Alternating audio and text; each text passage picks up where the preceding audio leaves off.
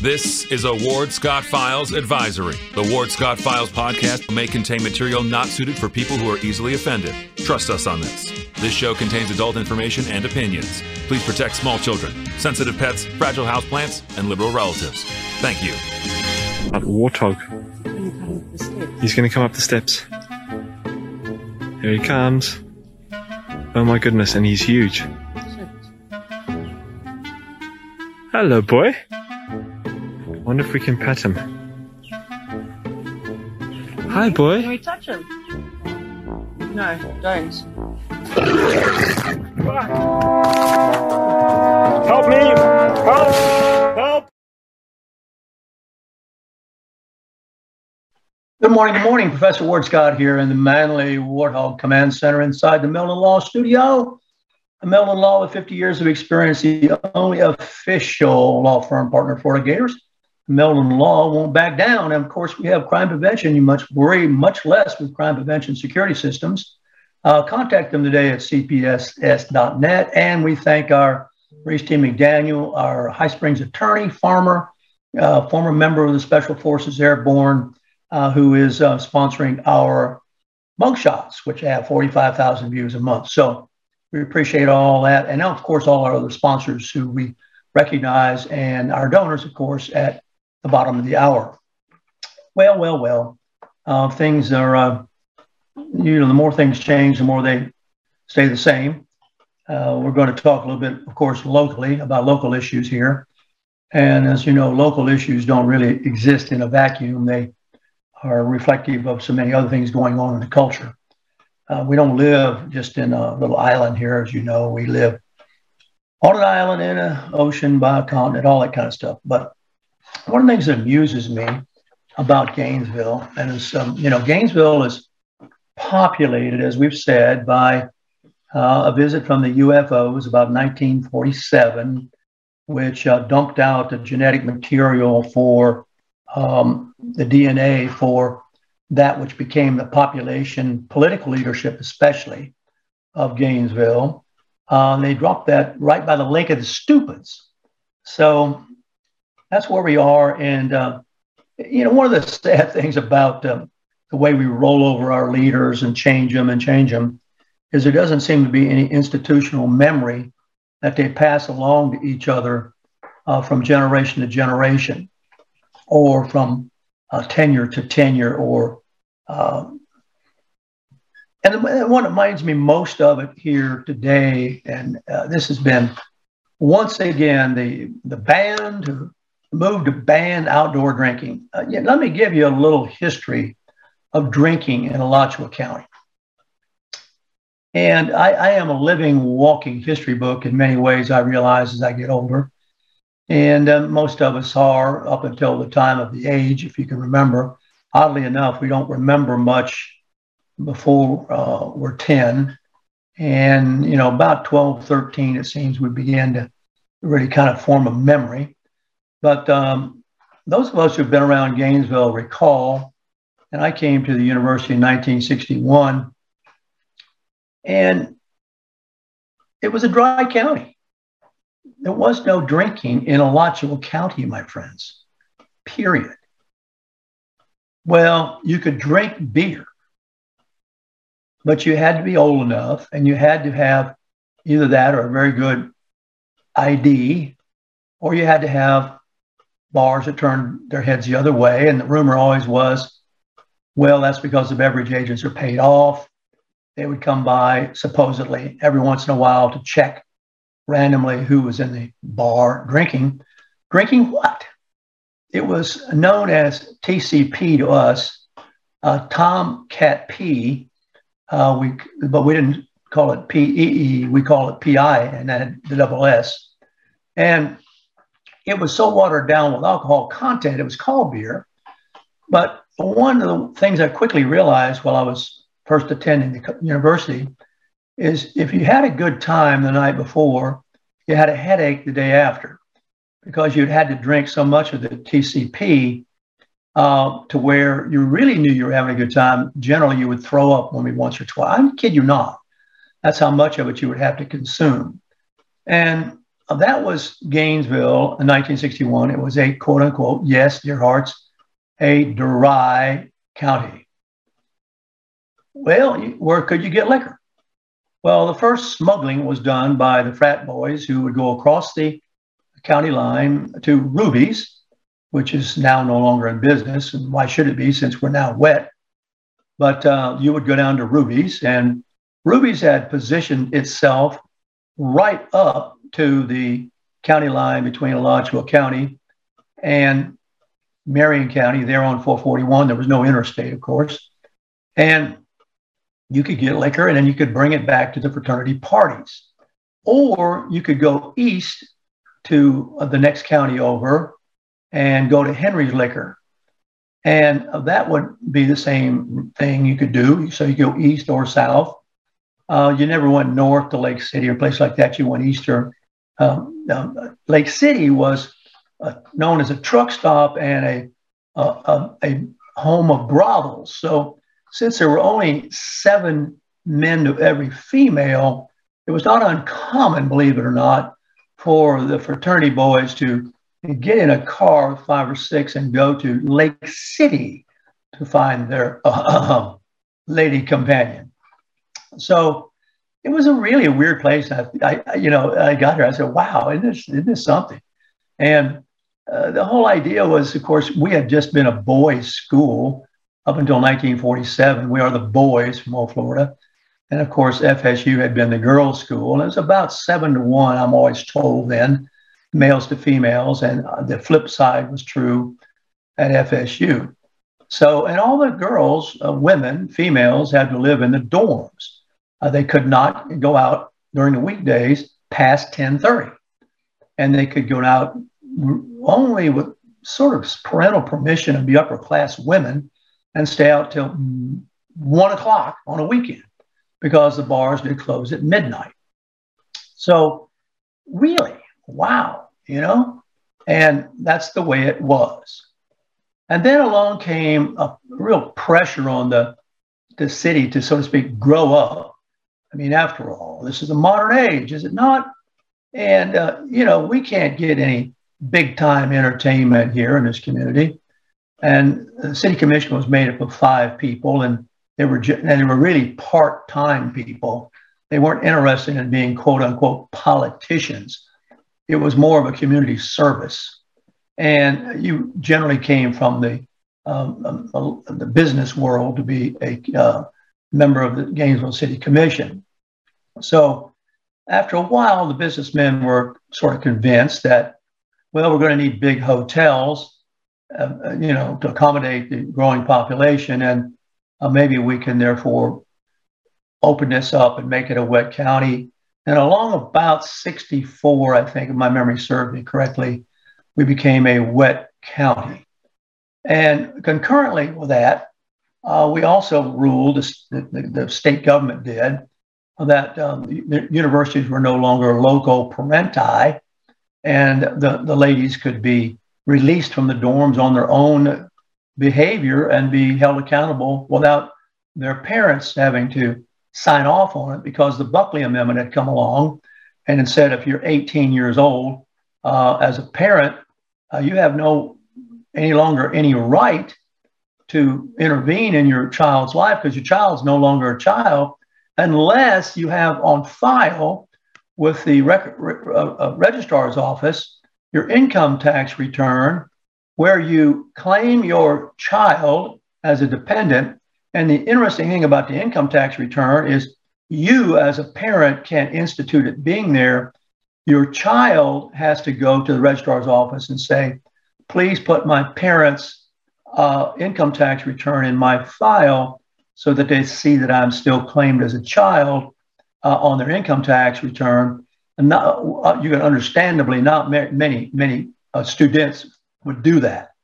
Uh, so that opened up a lot of things, and we began to have hard liquor.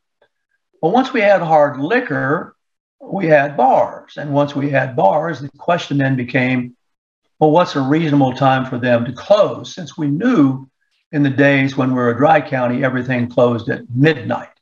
And the only males that would be in those bars from 10:30 to midnight. Um, only uh, patrons who would be in those bars from 10:30 to midnight were uh, the males, because the females were already better be headed back or in their dorms uh, out of the way of sin, because you know it really was a very Christian-run community then, and the uh, church-oriented, if you will, and so um, you know, in, in, in, in religion, the evil is in the object, uh, not the heart, which is the real problem with with uh, with the Puritan, puritanical interpretations of the doctrine.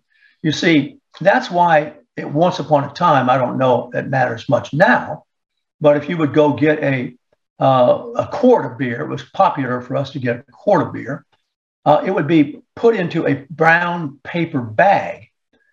And the reason it was put into a brown paper bag is because if you couldn't see the uh, Budweiser label on the side or the Schlitz label on the side. Uh, therefore, you weren't really penetrated by the evil uh, presence of the alcohol because you didn't know the alcohol was present. All you saw was a brown paper bag.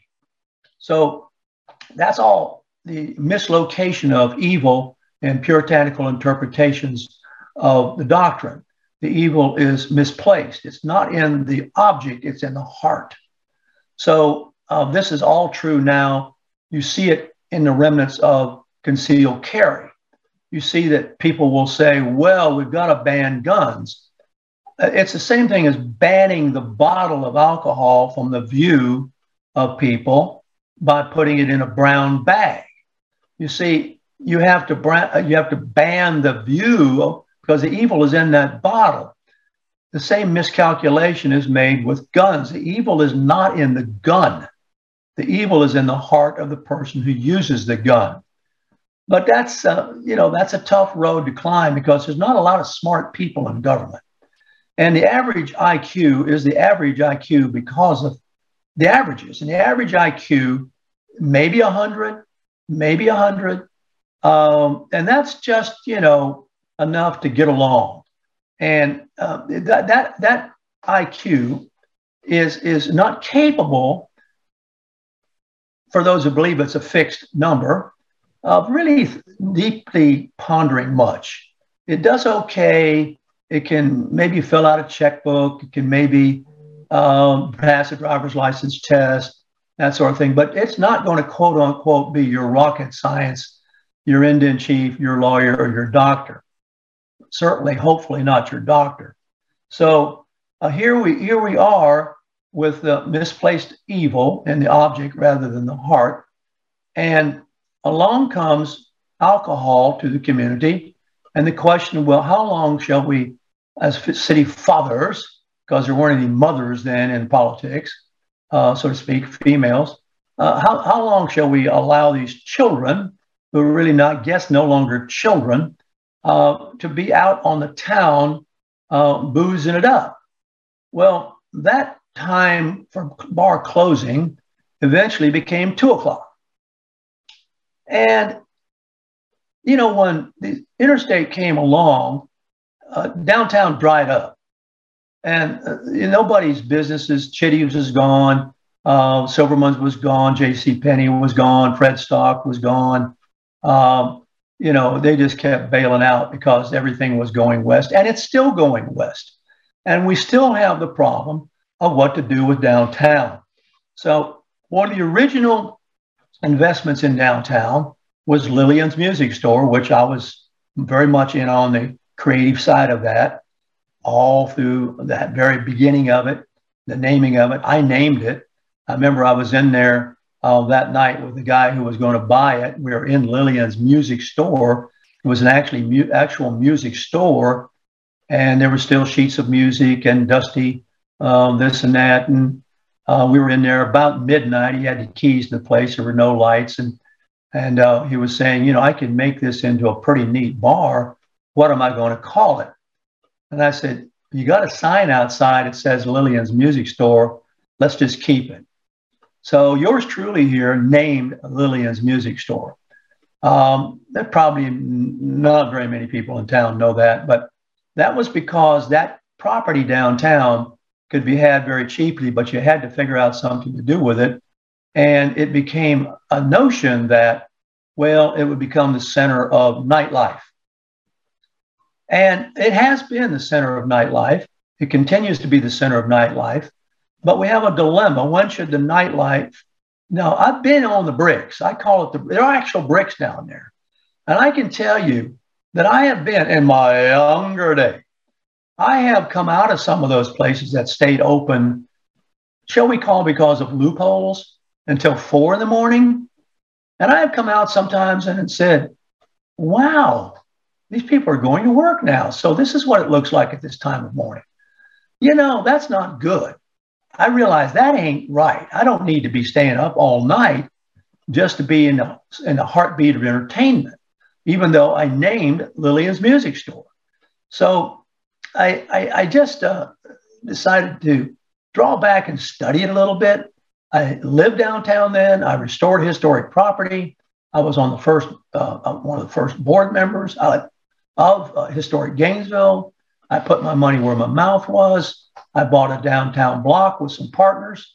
Um, and so, you know, I was, I could walk to all these places and, and, and, um, and not have to drive, by the way. So it became uh, the only source of income downtown, primarily were the bars.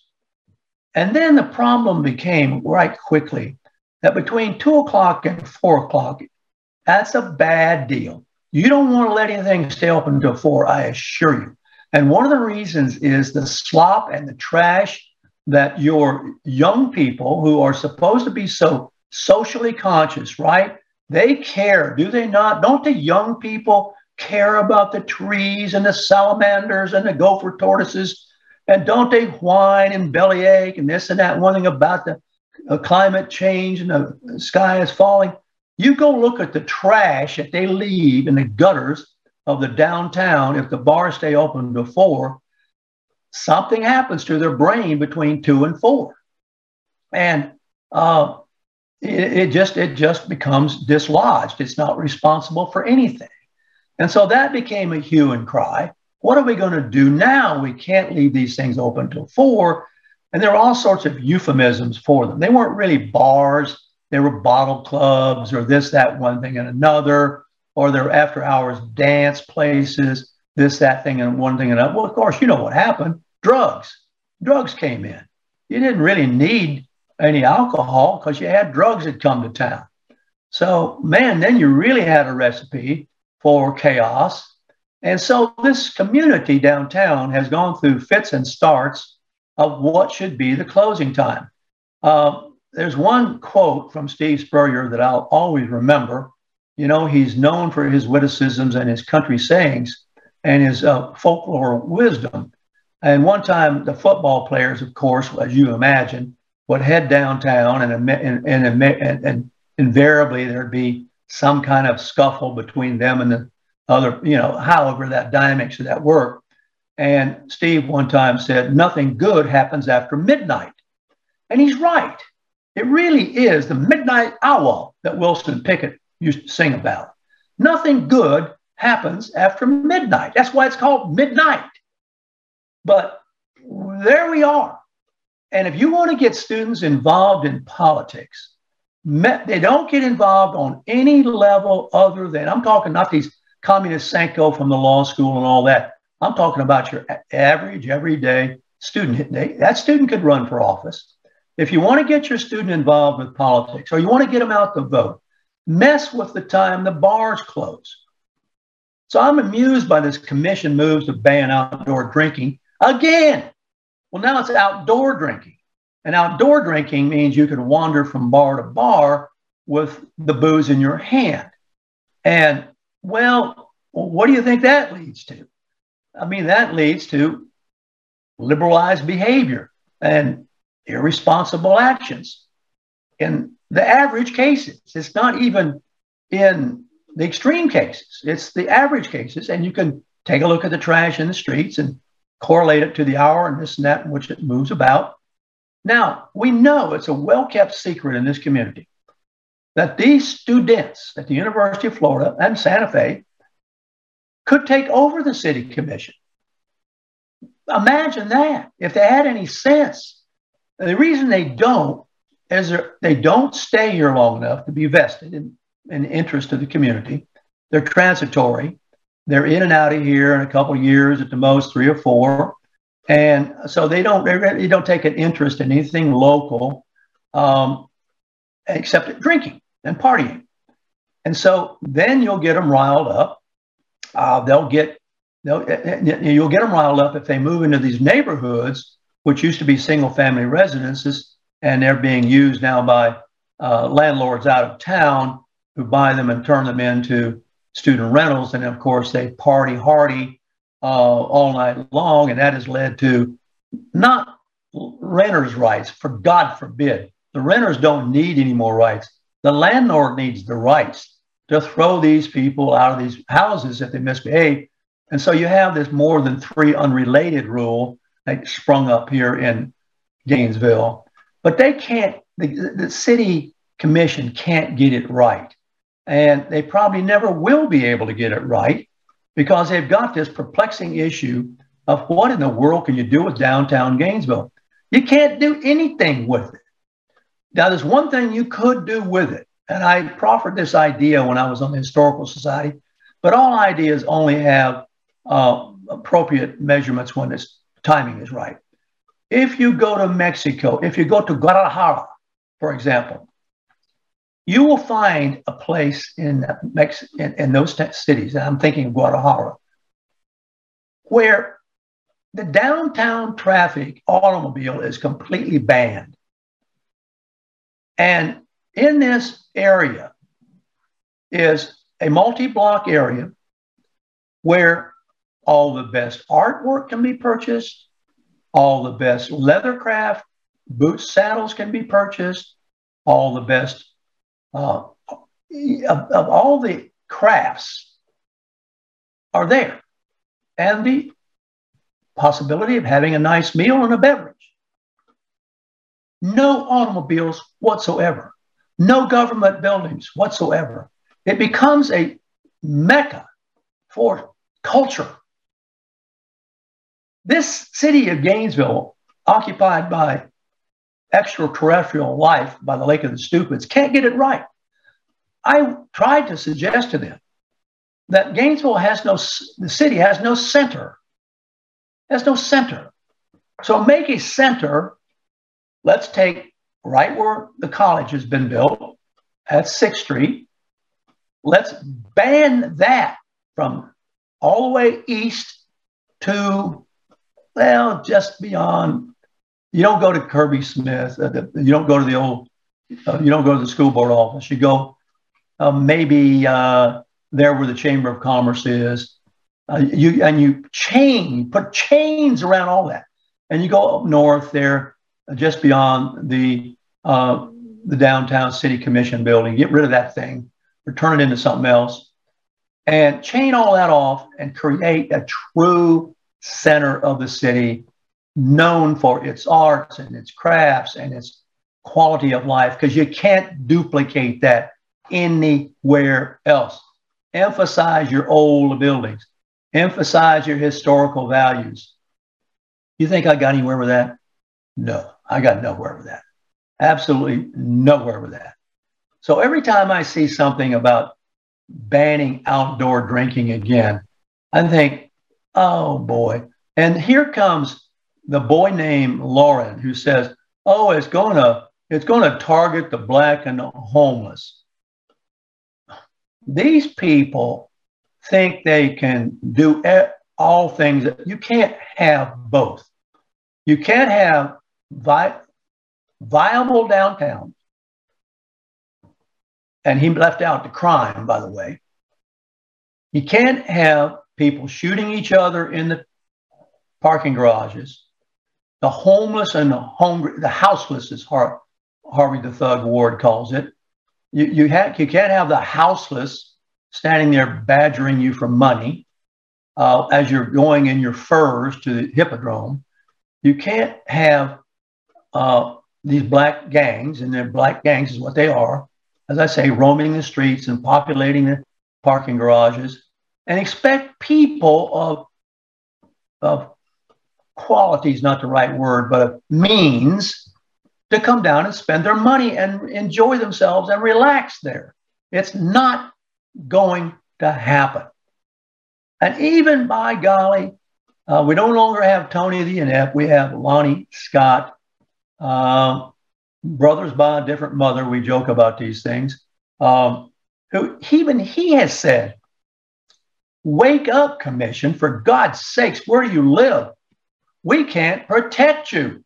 You have Communist Saco has sat there along with Poodle and the boy who can't remember where he slept last night, and the boy named Lauren and uh, Harvey, houseless thug, banana pudding Ward, that whole crowd. Of course, Chestnut's just a body taking up a seat there and drawing a government check. Um, you can't straighten it out trying to be all things to all people, which is what they're trying to do. It's just not going to work. Yours truly, who was, along with a couple of partners, was the first to invest and who named Lillian's. Okay. So, and who is responsible for Ken McGurn being here because my vote on the Historical Society approved him coming. He knows that. I've told him that. So I know that of which I speak. Now, this is a, a hopeless situation. I think you're going to see the downtown become even uh, more desperate. I think you're going to become, you're going to see the commissioners become even more inept, uh, less able to govern. Um, keep it quiet, or the students could take over the commission, but they're not. They don't care enough, except uh, when it's something affects them directly, and the only thing that directs them directly is uh, whether or not they're entertained. And other than that, they're they're going to go their own way out of the community. They have no real interest in the community. 55,000 here, another 25, 30 at Santa Fe. Uh, that's almost 100,000. That's almost, that's about the same as the population of, of Gainesville on its own. They're not going to hang around and do anything. So, uh, and, and, and the communist uh, commissioner, uh, Saco, Sek, says she, she doesn't want to hurt businesses who've done the right thing. The right thing, the right thing, the right thing. You know, I hear the right thing from the mouths of these politicians. They're very condescending. Uh, they'll say, well, why don't you do the right thing? What in the world is the right thing? You know, you can't put a square peg in a round hole. So here you got no cops. Here you've got seven commissioners, which is unwieldy. It should never have gone to seven.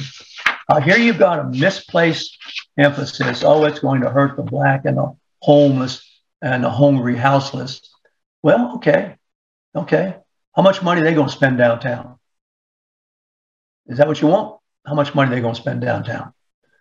Well, I just had to laugh at that. I had to comment on it because yours truly is a walking history book. And I just thought it was just too much for somebody with any kind of sense to, to, to put up with. Now, of course, I have never met Kim Tanzer, but I find her to be a very well, she writes well, so therefore she thinks well. There's a correlation. You can't think well and write well. Uh, you know, I'm always amused by people who say, oh, if I just knew, I could write it if I just knew what I wanted to say. No, no, that's not the way it works. If you knew what you wanted to say, you could write it. The simple test for that is make yourself a grocery shopping list. Now, granted, they're not, those lists are not written in complete sentences. They're not paragraphs, but they, you know what bread means to you. And how do, how come bread got on the list? Because you know you wanted to buy bread. So therefore you could write bread. I see some of these people, and I've got a mayor of a town here that I won't mention, who's really illiterate doesn't know where a sentence starts, where a sentence stops. And you have to wonder the, the, the, the mind must work the same way. I mean, the mind must be as confused as the sentence structure. So when I read Kim Tanzer's writing, it makes sense. And when I get back from the bottom of the hour break, I want to talk a little bit about um, her position that not only does the city commission have the wrong emphasis on the financial viability of downtown Gainesville, it doesn't even understand the proper way to make Gainesville attractive to the people who are already living here. Be right back on the Ward Scott Files. Stay tuned. This is Ward Scott, and I want to thank all our sponsors who keep the show going and pay the bills. The Ward Scott Files premium sponsors are Crime Prevention Security Systems, large enough to serve you, small enough to care. Meldon Law, the only official injury partner of the Florida Gators. The Ward Scott Files Gold sponsors are Maurice T. McDaniel, Shoot GTR, On the Spot Dry Cleaners, R&R Construction, and Style Cuts. If you are interested in promoting your business on the show, you can visit our website, www.wardscottfiles.com, and click on the Advertise Here banner on the right side of the page or call my friend Freddie at 352 284 3733. Again, thank you to all the great businesses that support the Ward Scott Files. And remember, if you like the show, thank our sponsors and support the businesses that support us. What you just said is one of the most insanely idiotic things I have ever heard. Everyone in this room is now dumber for having listened to it. May God have mercy on your soul. Ward, that very much surprises me that you've never been tased. You can't handle the truth. All bees poop. A warthog. He's going to come up the steps. Here he comes. Oh my goodness, and he's huge. Hello, boy. Wonder if we can pet him. Hi, boy. Can we touch him? No, don't.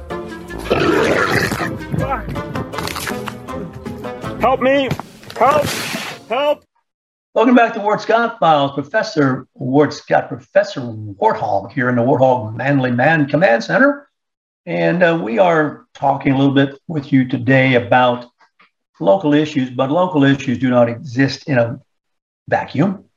And the whole concept of the economy is the subject I just went through a moment ago with you, using drinking as an example and using college students as an example. Um, right in there with it is um, the whole concept of housing. And I got to tell you, I, as I say, I've been here since 1961. I've had a broker's real estate license. I've done quite a number of real estate deals. Um, I enjoyed it, and I found it to be an exercise in creativity. Uh, had an opportunity to do it exclusively and and be part of a very successful um, group. But you know, I've got this professor in me that loves to go into the library stacks and read classical literature and think about very, very deep and complicated problems. And you know, while real estate is one of the areas where you can be very creative and where it really helps to have good interpersonal relationships because you have subs and you have financial investors and you you have trust and you have to have your word is good. I never really had any contracts for the stuff I did. I had basically handshake agreements, and uh, I still I'm very big on that. If I catch somebody in something that I think is petty, um, then I don't really want to deal with them because I'm not thinking on the petty level. You know, I'm thinking on a, a bigger level. Uh, you know, if I'm putting together a million dollar deal with some other people, I'm not worried about whether you bought coffee last time. Um, that, that's that's that's not even on the horizon. In fact, probably if you bring that up, I don't want to do a deal with you. Um, you'll be nickeling and diming me forever. Um, so generally, what I always did was I found reliable people who were intelligent, trustworthy, and local, and um, had a very good time um, developing projects with these people. And it was part time for me. I was a full time professor, so uh, I, as I say, I had a chance to do it full time with some very, very good people. It's one of the reasons why I'm able to sort through the Drotros, Riles, uh, Bossart thing so easily and quickly, is that I know all these rules and regulations. So uh, I'm, I'm able to bring a, a, trained eye to the situation. But um, th- this uh, ch- changing development scene of Gainesville is really troubling a lot of people here in this community. I hear it everywhere I go. And, um, you know, we, we have any number of intersections where we see, we see the houseless begging. I thought we had people approach me every day and said, didn't we have an ordinance against that? My friends, the law is only good if you can enforce it. And already the anti-cop people have dwindled law enforcement's interest. Uh, nobody much really with any sense wants to be a cop. And uh, you, are stuck with, uh, uh, you know, having to get by with fewer people than you like to have. So you've got a lot of anxiety here. One of the things that's happened, of course, is uh, there's some really solid homes in uh, right around the 34th Street area, Newberry Road, extend up beyond 8th, all in that area. That used to be the edge of town. That used to be way out of the country when I came here, we that mean my golly, that was you know you, went to there to the edge of town. There were rural mailboxes, the whole bit, but there were nice houses, tongue and groove hardwood floors, uh, real solid construction, not like what I see this construction nowadays. It just I can't believe what they call wood, uh, putting and framing his homes. And I mean, man, no wonder you'll see a tornado come through and devastate the place. That the home ain't built out of nothing. We ran out of the heart pine a long time ago. The original virgin forest of this uh, state here is gone. The only place you can find the heart pine now is at the bottom of the rivers, where when bringing the, the heart pine out of the forest, they brought it down on a barge, and that which would roll off, there was so much of it that roll off from the bottom of the river, they just left it. Well, now if you want to have heart pine, uh, you go to these, uh, and there's just a few of them, these uh, lumber yards where they do dive to bring this wood up and bring it back. Uh, it's the virgin wood of the, of the country. No more. You look at the framing of the houses now, uh, better run the other way. And they're expensive. But it doesn't matter to your out of town house flipper. I always, I'm going to tell you a secret. I don't believe in house flipping.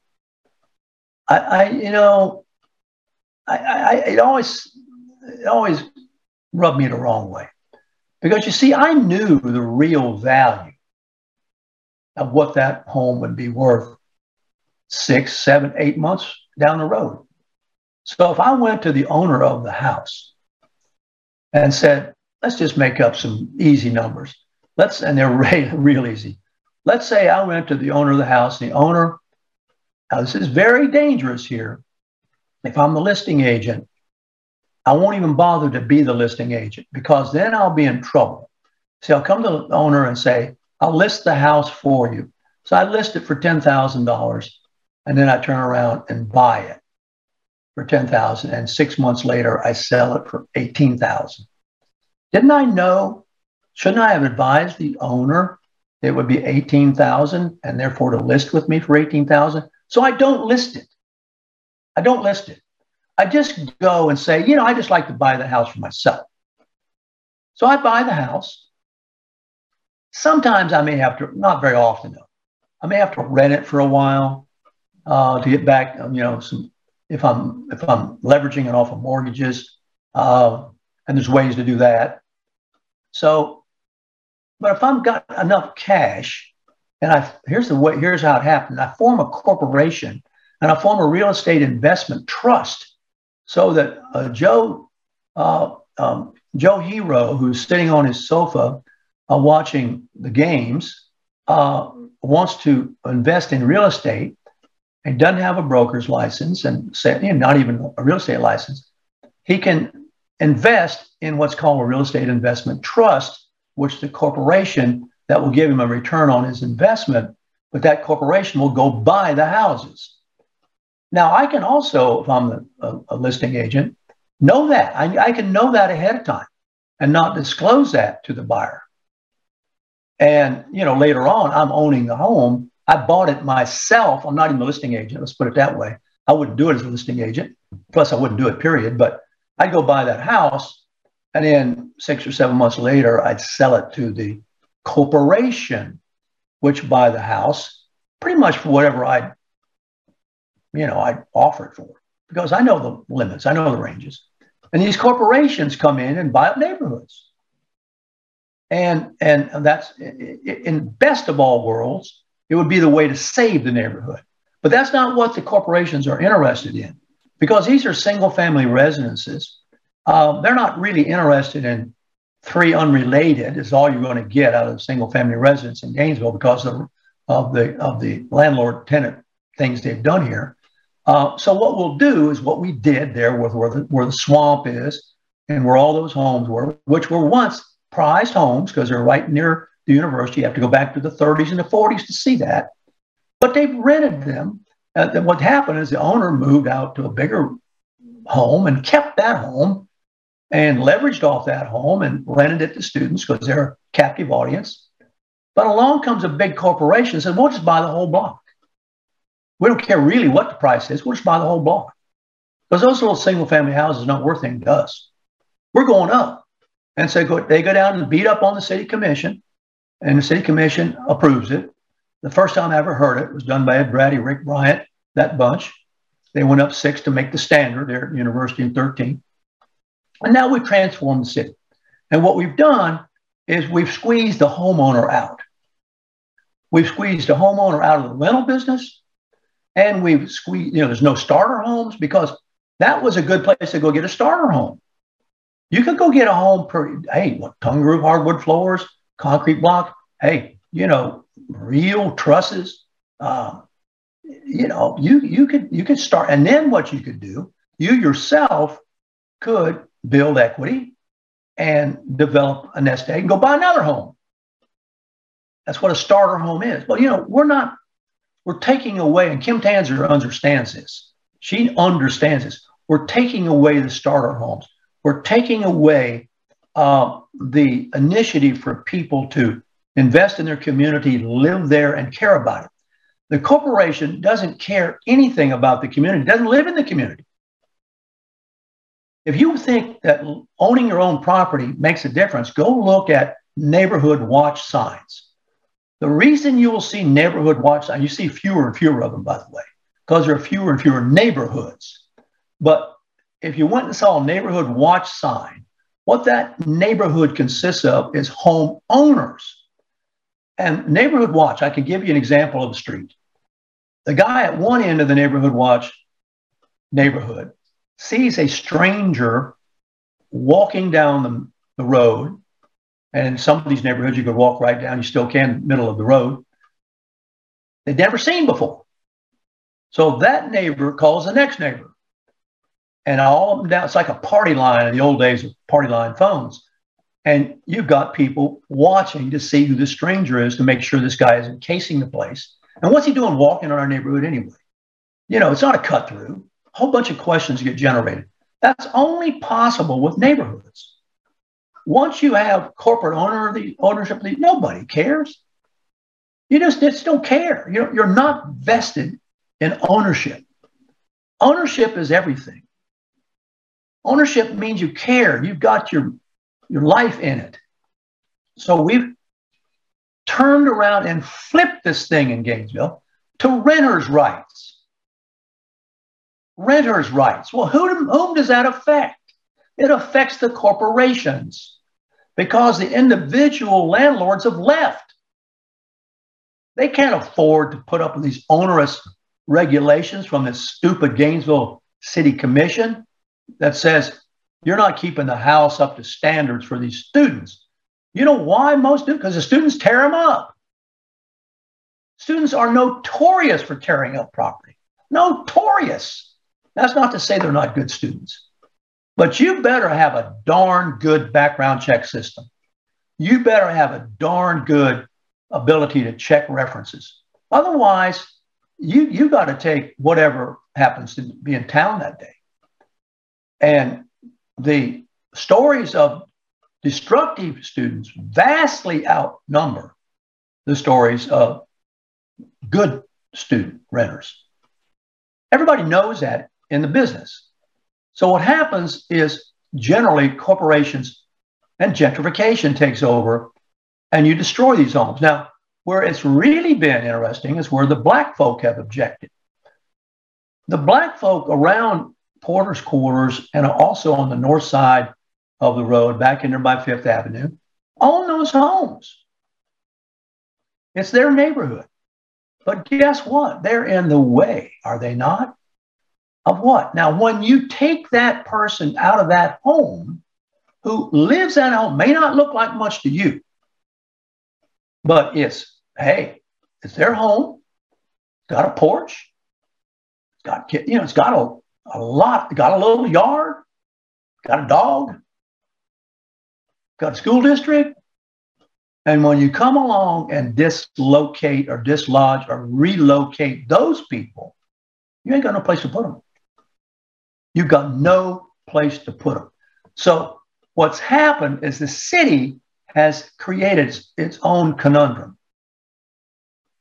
By on the one hand, kowtowing to absentee ownership of its property and giving breaks to corporate ownership, it's dislodged its residents and has no place to put them.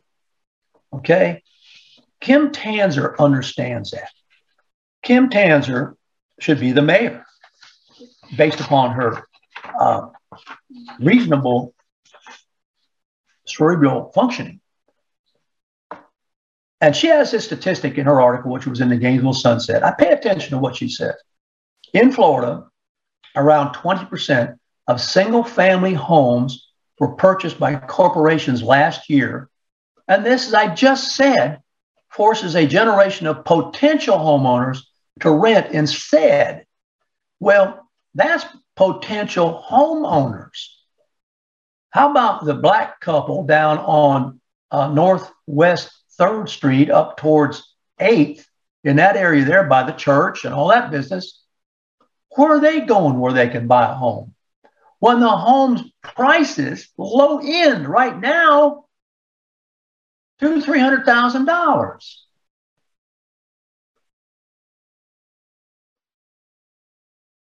So this mixture, as Tanzer says, of free market and new urbanist theories. You know why so much stuff takes here place with these new urbanist theories?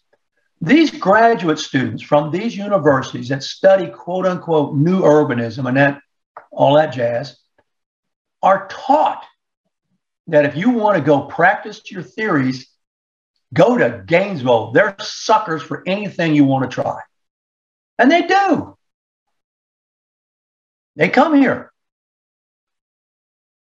So, meanwhile, you've got a boy named Lauren saying he's trying to end systemic racism. This has got nothing to do with racism. It has everything to do with stupid economics. And let me give you some examples, and you've seen them. Take a look at the CVS on the corner of 23rd and 43rd Northwest. It's two story, but there's no second story.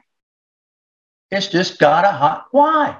Because some new urbanist theorist said, we ain't going to approve your CVS unless you make it look as if it's this big, tall building. There's no function. They got to heat and cool it. Go to 16th Avenue and 441 there, which is 13th Street, on the southeast corner, and look at that CVS. It's two story. They ain't nothing upstairs. Go down to Southwest 16th and 13th on the south northeast corner and look at the colonnade and all that crap in front of the CVS. It don't mean nothing.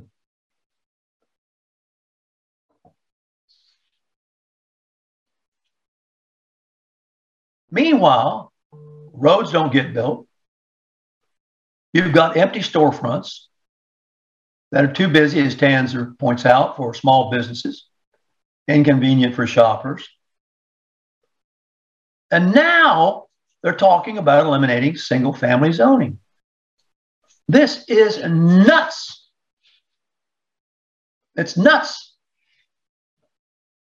But you know, there's all kinds of people like us around here don't have a say so in the matter. I don't live in Gainesville. I don't go into Gainesville any more than I absolutely have to. And I dang sure don't go downtown, even though I used to live downtown and help develop downtown. I developed two big projects downtown.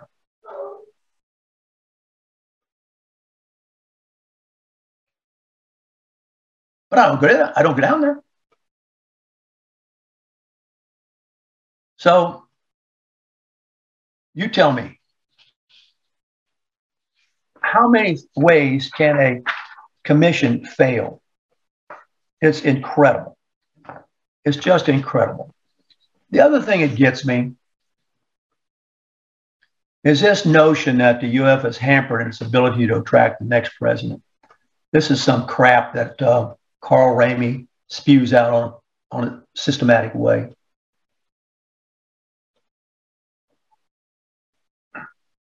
his brain is locked on less left misinformation. So anything you read uh, by him, you can read. It's like reading um, Cunningham.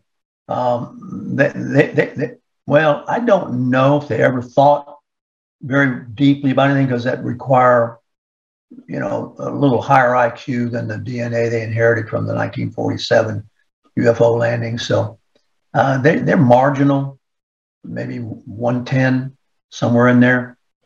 Um, they're not real bright. So here you read that, uh, be, we can't find a new president. And all this goes back to DeSantis and Republicans, you understand. Uh, we can't build a world of higher education that matches UF's ascending national reputation. Do you know what the ascending national reputation means to the locals? Nothing. What means something to the locals is the economic impact of the university on the local community. How do I know that? Because I worked with Senator Graham on Amendment 11, and we did a lot of research on that. What does a university mean to it, the community in which it resides?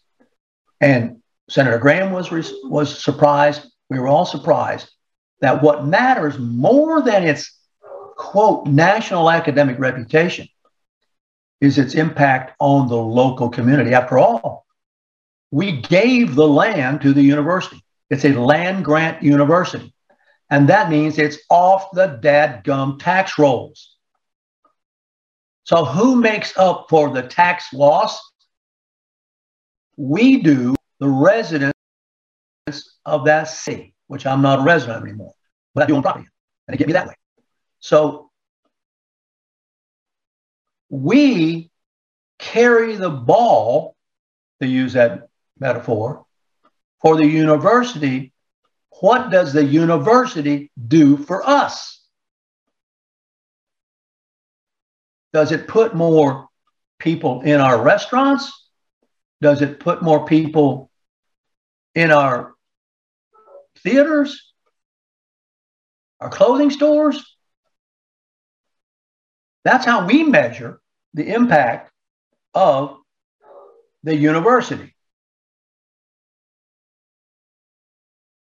And as Plantation Mark points out, once upon a time, the most influential voice on the university campus was IFAS, the Institute of Food and Agricultural Science, because this state was an agricultural state. Now, what this dude Ramey's talking about is finding some computer wizard like Fox, who's not from here, to be the president, who doesn't have any roots in the state of Florida, doesn't have any, although he does claim, I heard him in a speech say that his dream, when he gets through with all this academic stuff, is to go back to the farm from which he came and to own his own tractor. Can you imagine this? This guy is a computer wizard.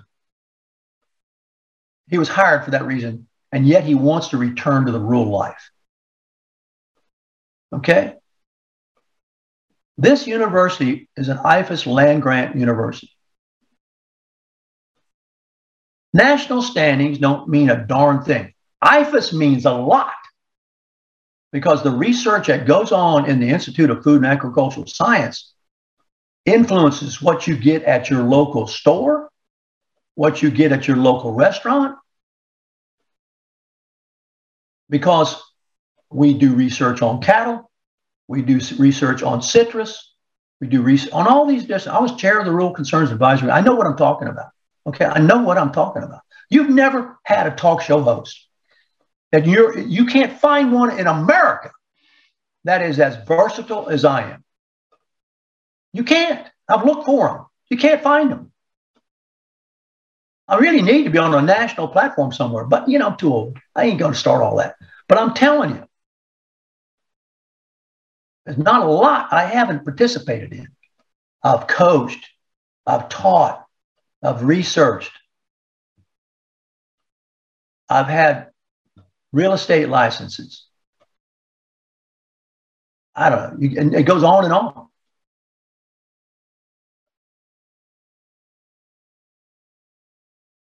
So, also, the university used to be known for its arts. It developed a civilized citizen of the state. Okay? We've been talking on these shows about where has this civility gone? Well, it's gone with the abstraction of human life. Now, human life exists as artificial intelligence. It, it, it, exists as snippets of information. And I don't, I look at Twitter. I, I'll be darned if I can figure out the attraction of Twitter. I have not, I've never read anything on Twitter that even remotely interested me. I don't know what the big deal is. I'm sorry, maybe I'm missing something. It's just little burps of information. They're not even information. I think it's just self They just want to draw attention to themselves. I know somebody used to, I haven't seen him lately, used to post out there every day. I think the only reason he did it was so people remembered his business. He didn't have anything to say. So we've lost this interpersonal relationship, this ability to sit down at a table and and look at each other and talk it over. And and that all came out of what was once rural life which this was an agrarian state. Now we're not. We're a huge urban megalopolis.